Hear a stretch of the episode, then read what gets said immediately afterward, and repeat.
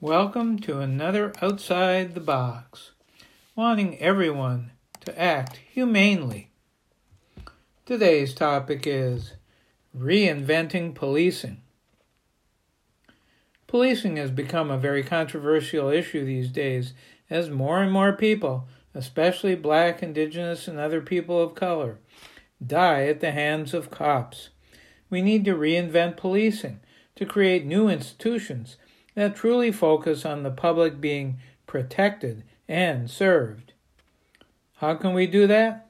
Here are suggestions on how current policing practices can change.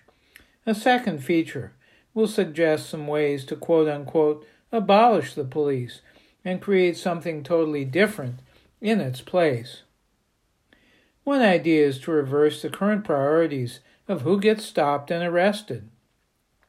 Instead of driving while black, cops can stop those who are driving while white or driving while middle class, stop those fancy sports cars, and purposely leave black drivers alone, even if there, there's a tail light out or they forgot to signal a turn. A recent bill in the Maine legislature, LD 1630, proposed proportional fines for certain convictions based on the ability to pay. As of this recording, the bill is unlikely to pass, but if it did and Bill Gates were caught speeding in Maine, the fine for Gates would be much higher than if you or I were stopped for the same offense. Let the pain for driving too fast be commensurate with the person's income or assets. When I've been stopped by police for some driving violation, the first question I'm asked is, Can I see your driver's license and registration? But police don't have to do that. Instead, the first words out of their mouth could be to explain why they stopped a driver. You have a tail light burned out. Asking for license and registration is just a way to look for further charges instead of focusing on the actual reason for the stop. In general, police should concentrate on the immediate problem, not assume there are other outstanding charges against a person. Here's a list of some other ways to change policing so a person does not have to fear police intervention, or at least not as much. Have greater transparency and accountability to the public for how police do their job. Create independent citizen oversight committees to evaluate policing and even have the power to set police policies and procedures.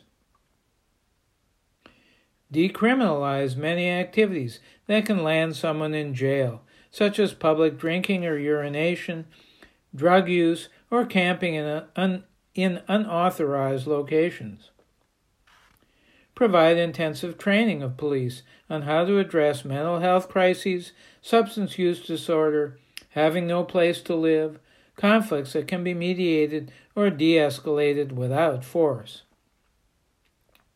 Use more citations, a ticket, rather than arrests. Work with district attorneys to reduce jailing of those who are arrested. Make it easier to identify so called bad cops and keep them off any force. Change use of force policies so using a weapon is a last, last, last resort. And Wild West attitudes towards gun possession with greater limitations on gun use. This would also make it easier for police not to carry them either, as is true in the UK, Norway, and several other countries reduce the size of police forces. Less cops equals fewer arrests and incarceration. And apply recommendations from reports such as the one from the Policy Review Commission of the City of Northampton, Massachusetts, titled Reimagining Safety. Punishment does not work. Locking up a person for something they've done almost never benefits the accused or convicted the community, or even the victim.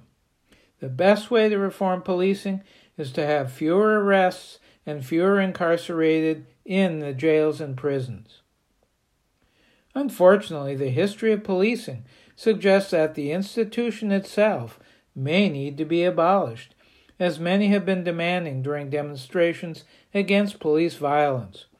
Police forces came about as a way to prevent slave escapes and to return runaways to their so called owners. They continue to be primarily protectors of the property and person of wealthy and middle class people against black, indigenous, people of color, and low, lower income people. Given the sordid history, maybe it's time to defund the police. I'll suggest ways to do that in another outside the box. How do you think policing should change?